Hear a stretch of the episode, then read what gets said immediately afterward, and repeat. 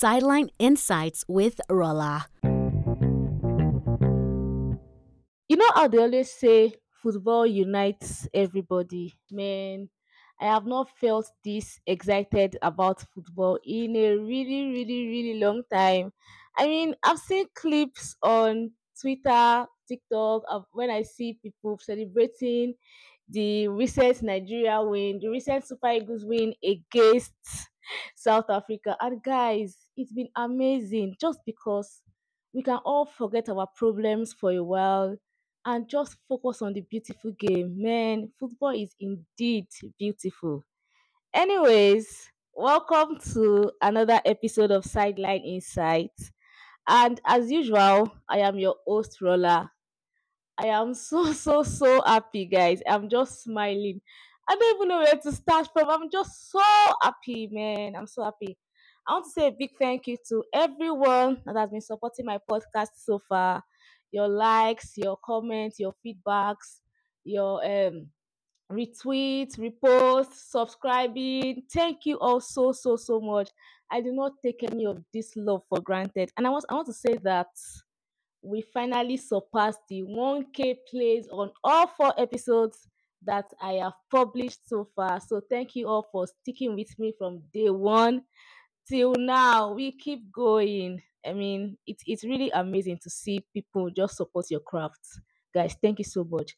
And to my first time listeners, if you are just listening for the first time, you can still go back to listen to previous episodes. Trust me, they are binge worthy and they never they never get old, trust me. They never get old. So today I have two amazing football enthusiasts and we're going to be doing the AFCON special. I mean, the AFCON has been this is the best AFCON I have watched in my in my entire 20 years of existence. I mean, this is the best AFCON I have seen so far in my life and it's just the way everything is just being handled from the media, VAR, every single thing has been so spot on. Anyways, I have here with me Tunde.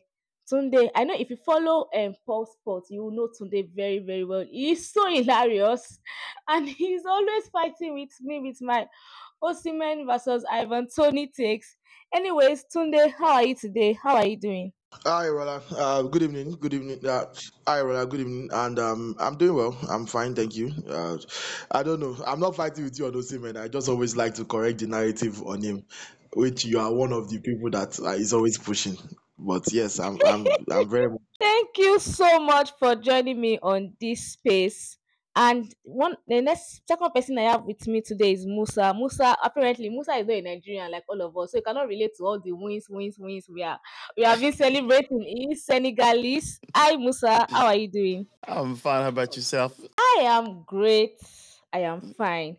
So guys, let's get into the business of today. So I'm going to go to you, Musa. Now, how was the tournament from a Senegalese point of view been for you and in general? Um, so I say for the general um AFCON, or I guess for French speaking is CAN, um, it's been a like amaz- amazing tournament. Um, and since I live in the US, there's a lot more Americans that have been watching AFCON as, as well. So there's been a lot of questions and a lot of people watching the tournament. So it's it's been very exciting to see more people watching it. Uh, for Senegal coming out so early out of the tournament, it made it kind of a bittersweet um, tournament, to say the least. Thank you so much. So Tunde, how has the tournament been for you so far? Best AFCON I've ever watched, and uh, up there with one of the best international tournaments I've ever watched. I think only the last World Cup, uh, the 2022 World Cup in Qatar, rivals this in terms of excitement, storylines, narrative, and everything we have just witnessed so far. I think this is generally one of the best international tournaments I've ever seen in my entire life, and I've watched quite a few. So it's been fantastic, as- oh, even more so the fact that I'm Nigerian, so that helps the fact that we're through to the final. Uh, but um, even beyond from a Nigerian perspective, this tournament has given us everything. We had 89 goals in the group stage alone. That was that's there are Afcons that did not have 85 goals. That not so we are from a goal scoring perspective. We saw lots of underdogs. Uh, lots of different storylines. Uh, Ivory Coast rising from the ruins of you know qualifying from uh, from the group stages as literally the worst team. They, they lots of people know that they finished as as as one of the four best losers, but people don't realize they actually finished fourth on the best loser table, and they were four best losers. So they were literally the worst team that made it to the knockout rounds, and now they are in the final, having knocked out uh, you know uh, the defending champions. Shout out to Musa. So this this tournament has has really you know re-energized lots of people's love for African football. I've never seen African football followed this keenly and this widely. But yeah, the AFCON is, is a big tournament. Has always been a big tournament and and whatnot. But uh, the level of interest that this one has been able to generate, I don't think I've ever seen this before. And uh, long may it continue. Totally agree. I'm so glad that you guys, the two of you, highlighted the level of interest this particular tournament has has has been so far for everyone. Because even me too, I am not that kind of person that will say that, oh, am I going to watch AFCON? Because even before the tournament, I was like, ah, AFCON. Ah. Me, I've been watching my Chelsea match, you nothing concern me and AFCON. But to be honest, I don't think I've missed any Nigerian game so far or any key game going into the tournament. So to you, Musa, now I'm going to ask what has been the biggest takeaway from this AFCON 2023 tournament in Cote d'Ivoire? Um, I'll say probably one of the biggest takeaways probably the the countries. You know, have they expanded the the teams? Like the smaller teams have shown that the AFCON is probably the most unpredictable tournament, even beyond the World Cup, where it doesn't matter which team is playing, they have a chance to to win it. Um, and also the interest of seeing, you know, some of those players actually now making a, their name from the AFCON versus having to to do it in Europe or somewhere else. There's been a lot Thank more question about those players, and um, the interest has been crazy in the US alone. Thank you so much. So Tunde, what has been your own major highlight of the tournament so far? My major highlight is the way Ghana got knocked out. it was it was genuinely hilarious to be 2 0 up by the 90th minute, needing a win to advance, and then conceding two silly goals in four minutes of added time. It was they conceded the second goal to Mozambique to a player that literally never scores. Reinildo Mandava played played for Atletico Madrid or still even plays for Atletico Madrid. He's a left back that is one of the most defensive players to ever live. Never scores. So the odds of him scoring, the odds of him scoring the equalizing goal, not to save Mozambique, but to knock out Ghana, I did not think. I, I, I, I don't think I felt that way in terms of like a footballing um, experience in a long, long time. I remember specifically how that, and I tweeted it, I, I tweeted it that you know that night has probably revived my love for football because yeah nowadays if, you know football generally as a sports journalist you just take it as I it's, And as a more of a Chelsea fan, nowadays. I do I don't and as a Chelsea fan, add that one as too. Chelsea fan, as a Chelsea fan, as a Chelsea fan, it's more of a job is yeah, I have to watch games and whatnot. Uh, but this particular AFCON and that on that night that I referenced in particular, uh, the nights or the end of Group B, I think they were Group B or they were Group C. Uh, Ghana and Egypt, uh, Ghana, Mozambique, Egypt, Cape Verde. That night was special for me. I I don't think I've ever felt pure joy that way in a long time, and uh, I think it re-energized my love for football. And that was really what made me. Yeah, I've been covering the Afcon before. Then I've been watching. I pretty much watch every Afcon game, but that was the day I decided, okay, this Afcon is really, really special, and uh, it has not let down since then. I know. I mean, one of my one of the best days of my life this year was Ghana leaving the tournament. My joy, ah, God, my joy was I don't know the adjective I used to qualify my joy right now because I am speechless. Anyways, what cannot qualify? I don't know how to put it, but you get what I mean.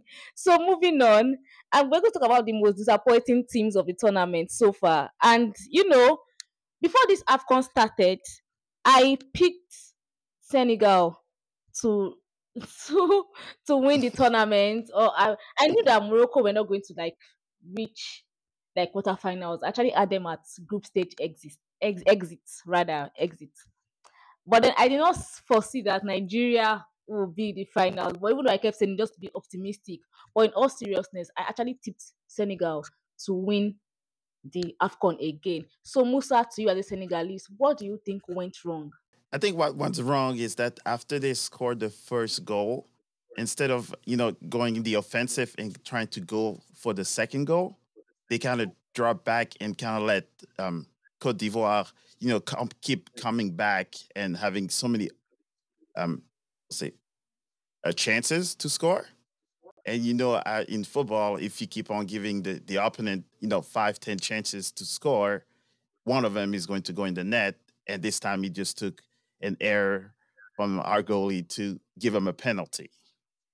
So, you know, so it was just bound to happen. So I think it's just them dropping back after the first goal where during the group stage, they were they scored one goal and then they, they were hungry to go get two more.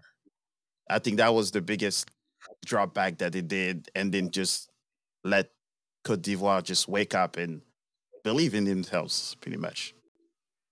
That was I mean, that you was have my to tell biggest takeaway how from that game. you have to tell me how you felt. You have to tell me and my listeners how you felt that day. so I, I was so there's there's two ways that I was looking at it. Um, as the Senegalese standpoint, I was you know very sad because the team was out, even though we had so much potentials.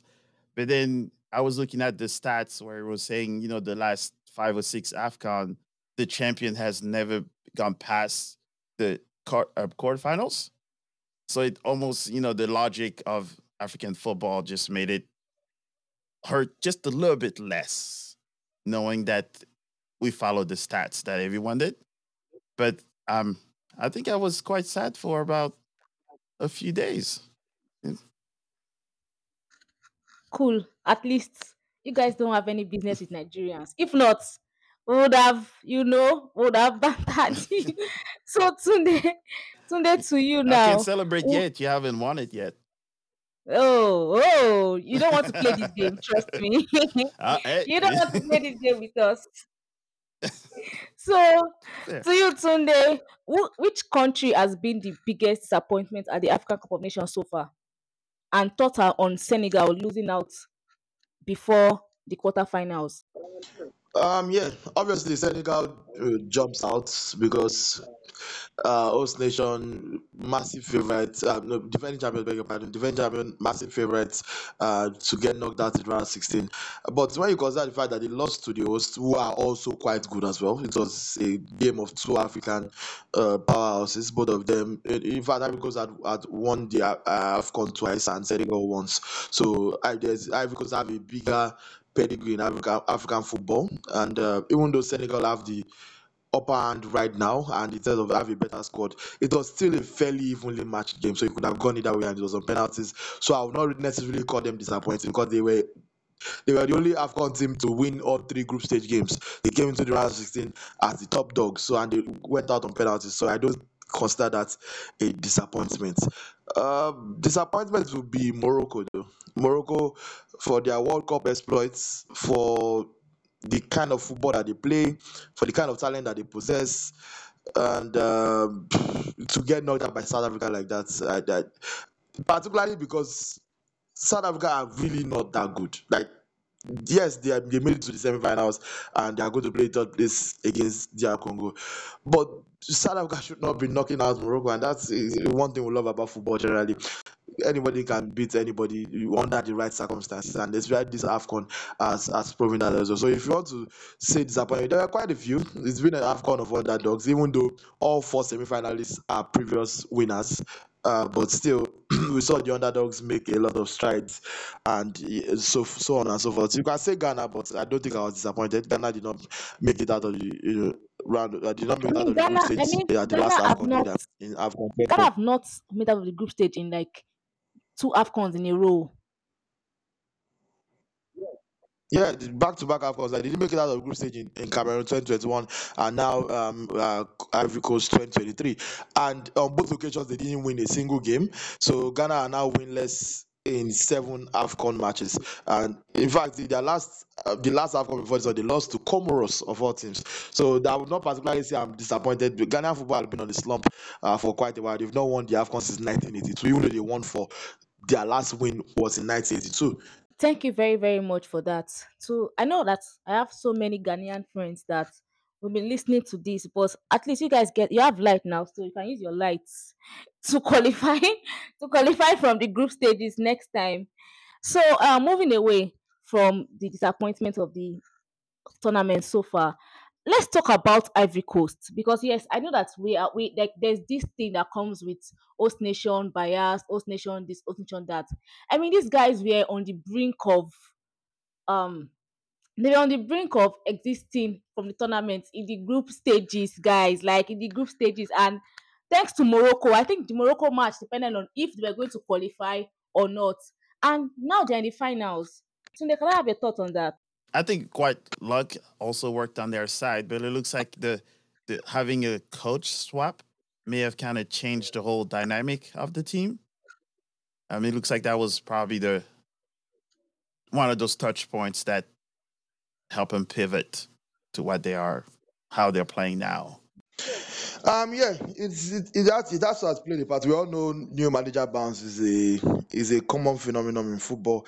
Um, sacking uh after they thought they had been knocked out of the Africa Cup of Nations and um, replacing him, almost uh, getting uh, now, uh, the man who won them the last AFCON in 2015. Uh, but uh, they wanted to work out a loan deal with the French Federation uh, to because he's currently the manager of the French women's national team. So they wanted to get him, you know, just to coach them for this tournament. But they could not work that out because there's a lot to work out on the financial side. And it just, even though he was, it was in Ivory Coast at the time of the Africa Cup of Nations watching in the group stages. I don't know if he's still in Ivory Coast right now. Um, so they replaced with Emerse Faé, and it, it's somewhat a legend in Ivorian football. Played in the Premier League for Reading, played in France as well uh, for Lille and a couple of other uh, French clubs. And uh, He's someone that has been in the system of Ivorian football. He coached them from the under 19 uh, ranks up this up to the national team level, where he was one of the assistant coaches of uh, Gasset uh, before his firing. So it only made sense that MSV uh, stepped up into that role. And what a baptism of fire it was to coach his first senior game against the defending champions of Africa, Senegal, and uh, it, it, against a coach um, in Aliou Cisse who normally should tactically and even speaking pedigree wise dwarf him. Uh, but uh, he was able to hold his own especially with with uh, Senegal started that game. He was able to hold his own and he's sort of grown into the tournament. Uh, yes so new manager bounce aside there's also the mentality of rising from the ashes, a team that was previously down and out, a team that all hopes was lost. In fact, when Ivory Coast lost 4 0 to Equatorial Guinea, I, I, I'm not in Ivory Coast, but I have, I have lots of uh, journalist friends there. I got videos and reports of buildings being, you know, burned, uh, infrastructure being destroyed. There was a massive riot uh, in Abidjan, the capital, and uh, in some other parts of Ivory Coast as well. Not just because of the results, because of, of course they thought they were already out by then, but the manner of the result, losing 4 0 to Equatorial Guinea in front of your home fans in the final group stage game in a game that the stadium was packed, a game that they had called a public holiday for because they wanted support. Uh, they wanted to pack up the stadium, so they called a public holiday. Schools were closed, and uh, and all of that just lose 4 0 to Equatorial Guinea. So the the, the, the country has hit a new low in terms of their football and the i don't know if to call it a a a, a second chance of life or whatever handed them by Morocco has really revitalized them. And that is what also makes me fearful as a Nigerian going into this final because everything looks like an Ivorian story right now. It looks like the We perfect fairy tale story. oh. story for Ivory Coast We self get story. look yeah, we'll we'll get to our own story. We'll get to our own story. But from from a neutral perspective, everything is shaping up to an Ivory Coast win. In not because they are playing better than Nigeria beating Ivory Coast, even though it was one 0 But from the of performance, it was rather comprehensive. And um, even in the games they they played subsequently, the game in the quarterfinal game against uh, Mali, they were thoroughly outplayed, and we are so lucky. Mali missed the penalty. They, they played. Uh, uh, Odilon Kossounou got sent off in the 10th minute of the game. So Ivory Coast played 80 minutes of regulation time and 30 minutes of extra time with a man down. Mali missed the penalty. Mali missed chance after chance. They ended that game with an XG of three goals, only scored one and lost 2 1. So every goals have everything is working in their favor in this tournament. Uh, but and again, another thing to be fearful for as a Nigerian is we've gotten to seven AFCON finals, one, three, lost four. Out of the four we lost, three were to Cameroon. The only one that wasn't to Cameroon was against Algeria, and Algeria were host were the host of that particular edition of the African Cup of Nations as well. So playing the host in the final, I don't know about that. So, um, speaking about the finals now, I mean, we have to speak about about Nigeria. This podcast, this episode will not be complete if we are not going to speak about my beloved country. Going into the tournament, there, were, there was a case of people like ranting online, including me, and I'm sure Tunde Yusuf you are among, about our dear coach Jose Peseiro, and feel like we cannot do anything with this man because of the fact that we actually have struggled in previous matches coming into the tournament. We have we lost our World Cup qualifiers against um Ghana, wasn't in Abuja also. And going into tournaments, we've always been like, I beg, we we know that we have talent, but can the coach do it? And so far, so good. He has been spot on with all his decisions. So, Musa, to you now, from a neutral point of view, has Nigeria been in the tournament so far? Um, as I probably would see um Nigeria in probably the different side where um I've I don't think I've seen the best from Nigeria just yet. Um, and probably I was looking maybe a little bit more to see Osimhen maybe have a little bit more um, impact other than you know the one goal and the almost one goal that he scored. Um, I don't know if it's because of the coach tactic or, but I was expecting maybe to see a little bit more of a rich um, play from Nigeria and maybe a little bit more goals. Um, and from what I saw from their game against South Africa, it looks like South Africa was very close to scoring at the very last minute, which will have help them win the game. So it looks like they've been kind of a up and down um, Nigeria team, and not so rich as I've previously watched them play. So that's that's probably so, the only thing that's kind of scares me with um, Ivory Coast when they're all you know up and ready to play now, and they're um, all stakes on their side, and they're pretty much playing like you know dead men walking because they were dead at the group stage, and now they're expecting that anything is possible. So I'm going to ask you this question now. Um, between Nigeria and Ivory Coast, who has played the better football at this tournament so far? Um, I think for the group stage, Nigeria played better. But for the the actual uh, knockout stage, I will say that Ivory Coast has played definitely much better and with a little bit more passion on, in their play since uh, beating Senegal and moving forward. So I think um, Ivory Coast has the age um, just a tiny more. Thank you so much. Um, Tunde, do you agree with Musa there? Know how to limit teams from creating chances uh, up until the game against Angola and uh, South Africa, which were the games I can say, okay, Nwabali was really tested in goal. Uh, in terms of big chances, Nigeria have created the most big chances by far, 21 big chances created. The next best team after that is Morocco, who are already out with 14, and then Congo with 12. So the chances, but the, the here comes the issue. Nigeria have also missed the most big chances with 15, and a lot of that I will put it on Victor. Are you highlighting for us? That's what I'm saying. A lot of that I will put it on Victor. I will put it on Victor Osimhen. I'm, I'm, I'm not an Osimhen fan. I'm just an objective. I'm an objective, uh, you know, analyzer of this thing. So yes, Osimhen is fantastic. He has he's been one of the players of the tournament, but he's also been a culprit in terms of missing big chances. And Nigeria have 15 big chances missed out of 21 they've created. So that in itself uh, is, is is a problem. But I think this this stats highlight that you know Nigeria are very good defensively and very good offensively. So uh, I don't know when people say Nigeria are not playing well, they look at it in terms of aesthetics. Uh, so and I, there's no stats for aesthetics. I don't think aesthetics is a real is a real metric. I, I think from from real metrics, I, I think Nigeria have been one of the better teams in this tournament and uh, are very much value for the finals that that that they've qualified for. Doesn't necessarily mean they will beat Ivory Coast though, because uh, again, like I said, Ivory Coast have pretty much been dominated in in four of their six games so far.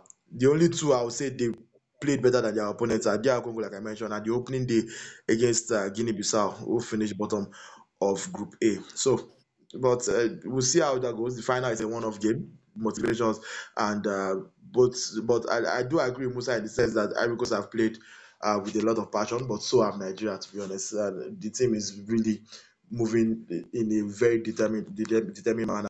I don't subscribe to the notion that Nigeria have not played well. Against South Africa, it was a pretty even game. Yeah, South Africa played quite well too, but so did Nigeria. Fashion out chances, stop your opponents from scoring. That's the name of the game. And at this tournament so far, nobody has done either of those two as well as Nigeria. Yeah, and I think maybe that's one of those difference where um, I don't really watch those, you know, the stats in the XG. Um, that I almost kind of put put that aside, and I kind of look, you know, on the way of playing and it looks like you know Nigeria, even though they have not you know get more goals against them, but you could see that you know Ivory Coast was kind of sitting down and doing the counter attack, and when they had those chances, they made a lot more of those opportunities to score versus what I was seeing from Nigeria.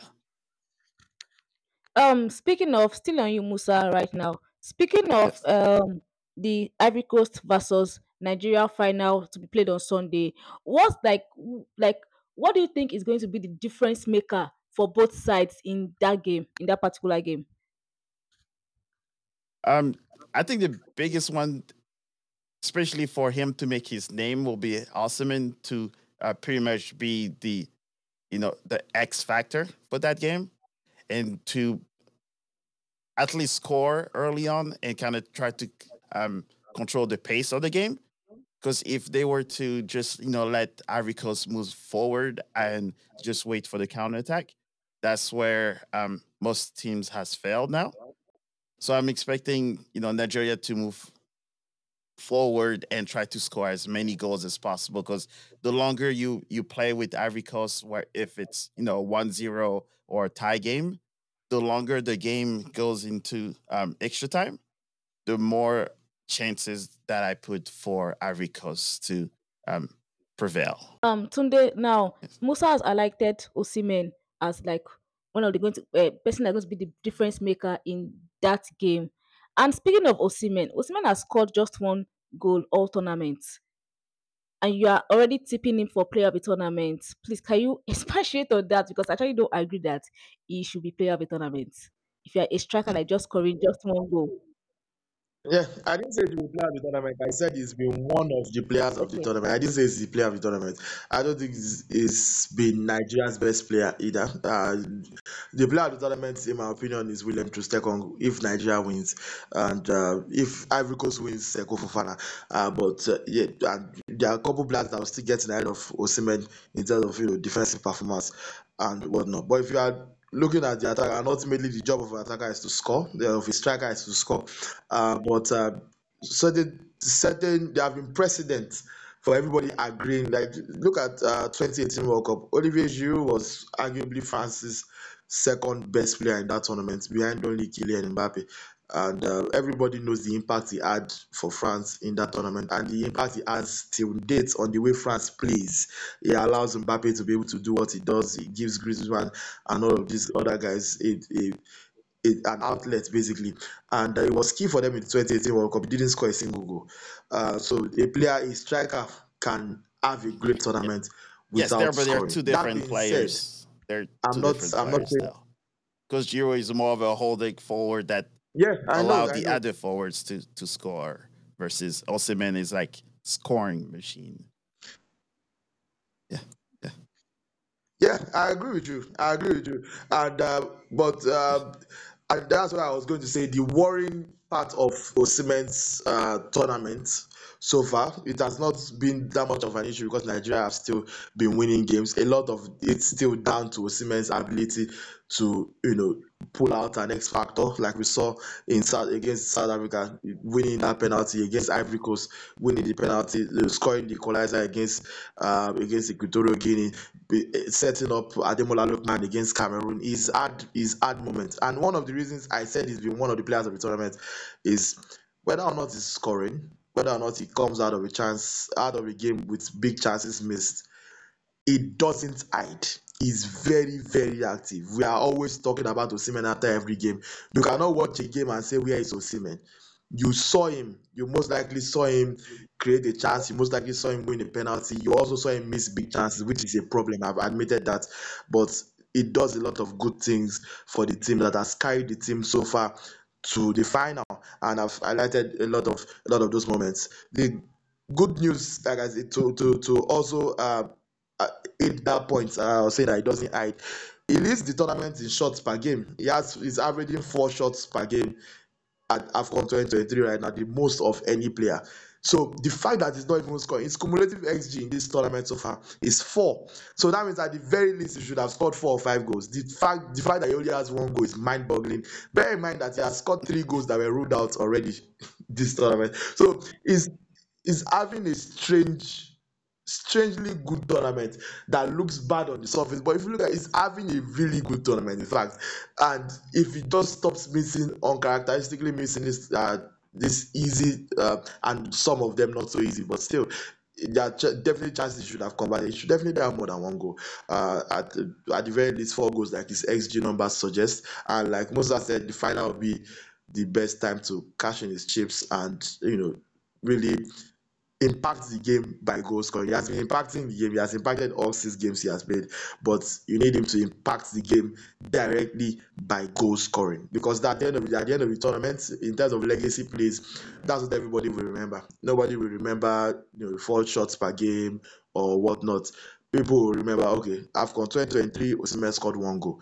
It will not matter, especially if Nigeria don't win. You you will not be able to convince people five years from now that Osimhen had the great tournament because they will look at the numbers and say he only scored one goal and Nigeria did not win. Especially how do you So how did he have a great tournament? So at the end of the day, you still need just scored just one goal throughout the tournament? It will be so hard because we live in a world that everybody now they just want to talk about numbers, numbers, numbers. Nobody's doing that eye test again. It's just the numbers, and numbers don't lie. Actually, absolutely. Absolutely, I do agree with you, and uh, I think he needs to, you know, find the scoring boots in the final. This is this is particularly strange and hilarious, and one of the theories is that it's Afcon juju, but even though that's just on the lighter side, there might be some credence to it because Osimhen is known for even before his his one world class season with Napoli where he scored 33 goals in all competitions. Um, you know, before then he had scored 14 goals, 17 goals and whatnot. He's known as a player that doesn't get enough chances because he spends a lot of his energy chasing after every ball and is hardly in position to score easy goals. So he's known for converting the few chances that he gets because he doesn't get enough. That's one thing that we knew him for before this tournament.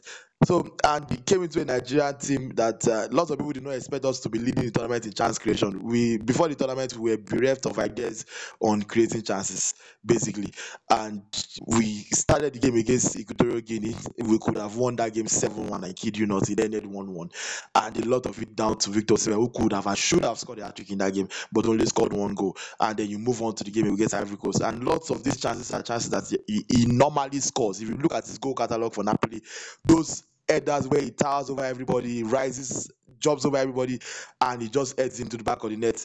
he has gotten like six of those chances at this tournament without exaggeration. He got two of them against South Africa. Eh, One I particularly remember in the second half, and it's for whatever reason he has just lost his compass. Doesn't direct his headers on goal enough, and uh, the the confidence in terms of finishing is gone. And even when he has managed to put the ball in the back of the net, like I said, he has had three goals ruled out uh, by VAR already this tournament. So it's I don't know if it's a combination of bad luck and Ghanaian jazz. I don't know, but something is definitely happening here. Spe- still speaking on the finals now. Oh. So I'm going to tell let Musa tell me his prediction for the final scoreline between Nigeria and Ivory Coast. Scoreline. Uh, Who is going to win? that's the that's the tricky That's that's the tricky one. So I I still have Nigeria win, um, but I'm more on like the 70 30 percent. Um, Nigeria is going to win it, but um, I see it maybe a three one if Osimhen wakes up, and as the game goes through, probably my prediction will change depending on what the score is at halftime. Wow. So you're going for a 3-1 win.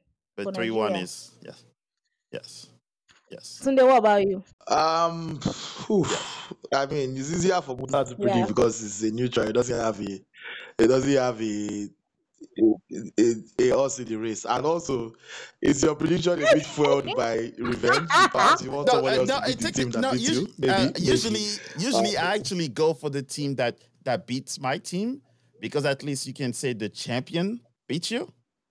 But historical and how things have been going in the Afcon, it's hard to say that you know for sure that Ivory Coast is gonna win because Nigeria is gonna be their biggest uh, team to play against, and now it's for the final. So pretty much all bets are off when to that stage. Sunday, can I have your predictions now? Um, obviously, I, I mean, I'm a Nigerian, so I have to go with the Nigerian win, even though I'm uneasy saying it because it's really a final. Like I said, the the the, the chips are stacked in Ivory Coast's favor at, the, at this moment in time. They will be playing in front of their home crowd, who will fill up the stadium. Uh, their national team legends, Didier Drogba, with, with a uh, with- a Bony. I heard they are bringing in Yaya and the rest of these guys to motivate uh, the guys as well. Everything is in their favor. Uh, but I, if there's one thing I know as a Nigerian is that Nigeria knows how to ruin stories. Uh, so uh, um, I'm hoping that I'm hoping that uh, ability comes into into play on Sunday, and I'm going with a two-one Nigerian win, probably in extra time. I really don't want another penalty shootout. My heart can't take it. So, so the last one the least talking point, which has been my own biggest highlight so far of tournament, is the issue of VAR and how it's been operated at the AFCON so far. I mean, But what is your what is what is your prediction? my prediction, okay, ha. Yeah. See, let me not predict anything that hap- that is to say to opposite is to happen.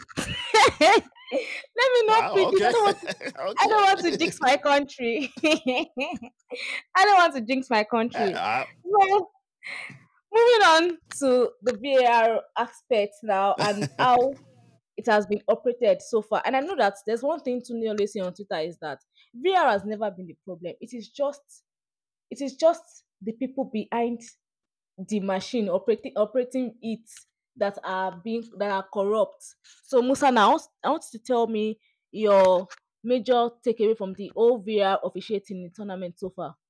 The officiating tournament so far, generally. for mine, I would say that um, I was actually quite impressed by the referees in this tournament.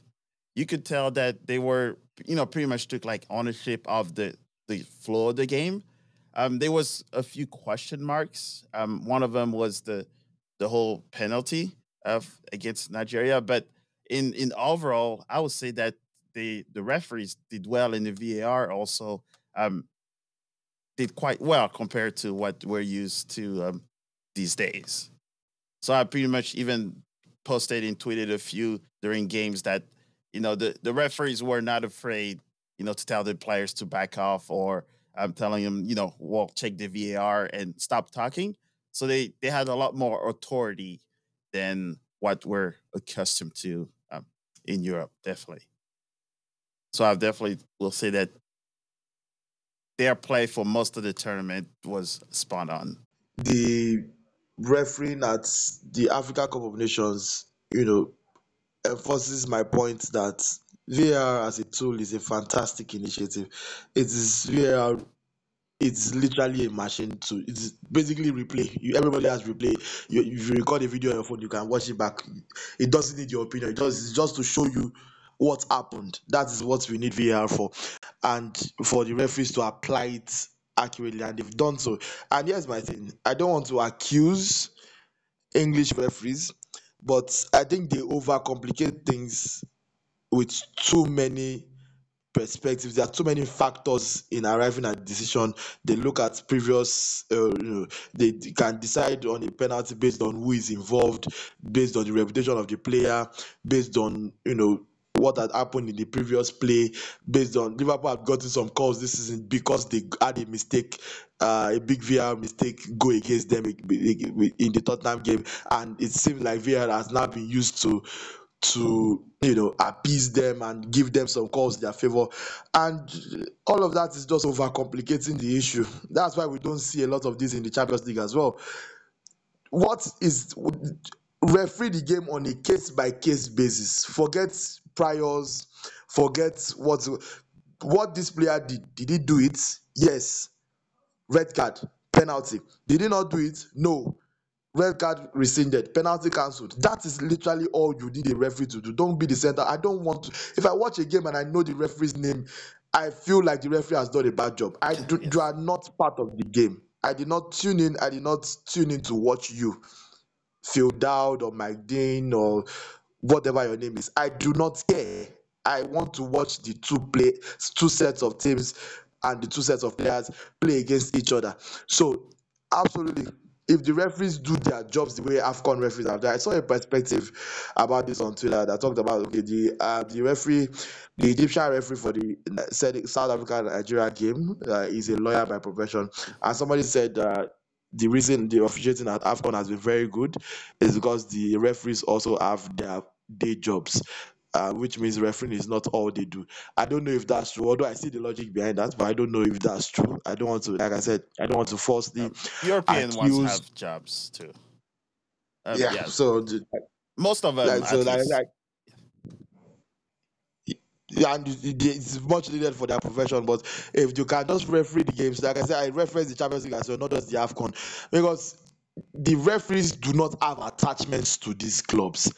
I'm not accusing the referees of supporting clubs, but they are the referees in English football are too into English football. They give certain decisions based on so many factors. So, and not necessarily it might not even necessarily be cheating it might not even necessarily be incompetence. It is just the referees are too human if there's something like that.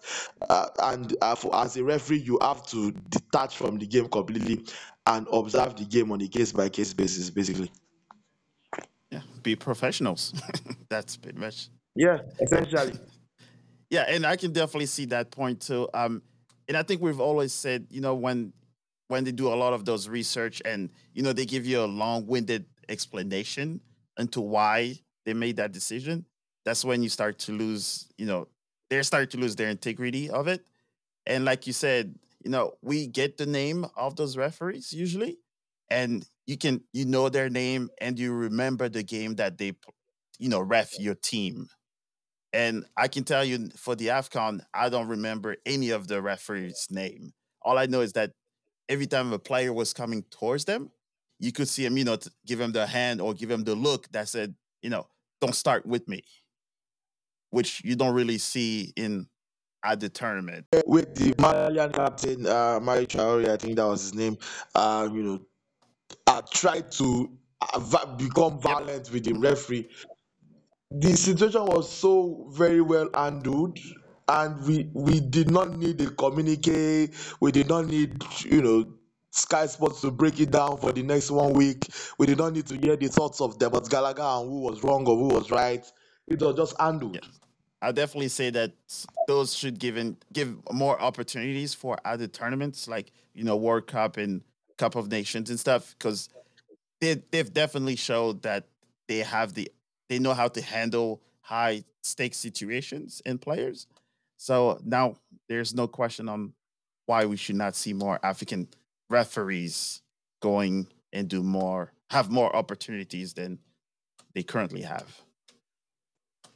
Absolutely. I, I thank you guys so much for highlighting that point. Thank you.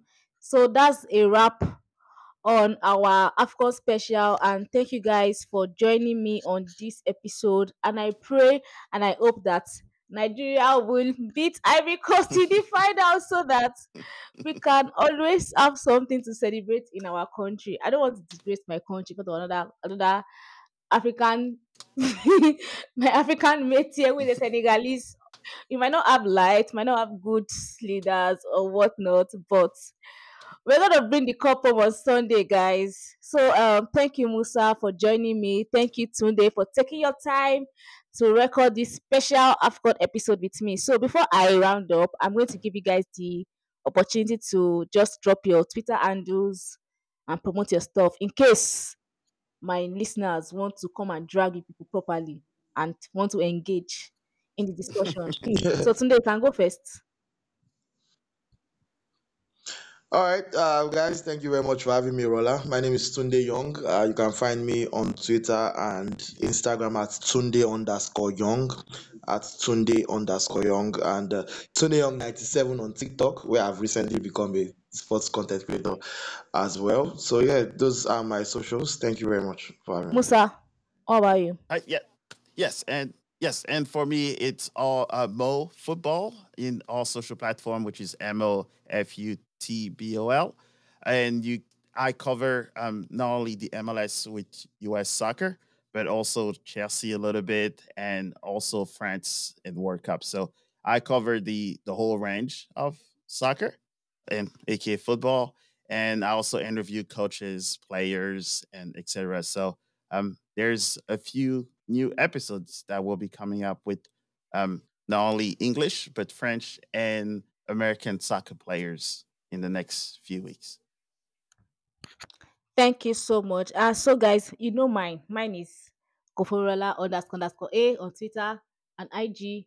And my podcast page is SIWR underscore on Twitter and on IG. And don't forget, guys, you can always reach out to me if you have any suggestions, messages, feedbacks, comments, everything. You can mail me on sideline insights with roller at gmail.com. Thank you for listening, and I'll see you in the next episode. Bye for now.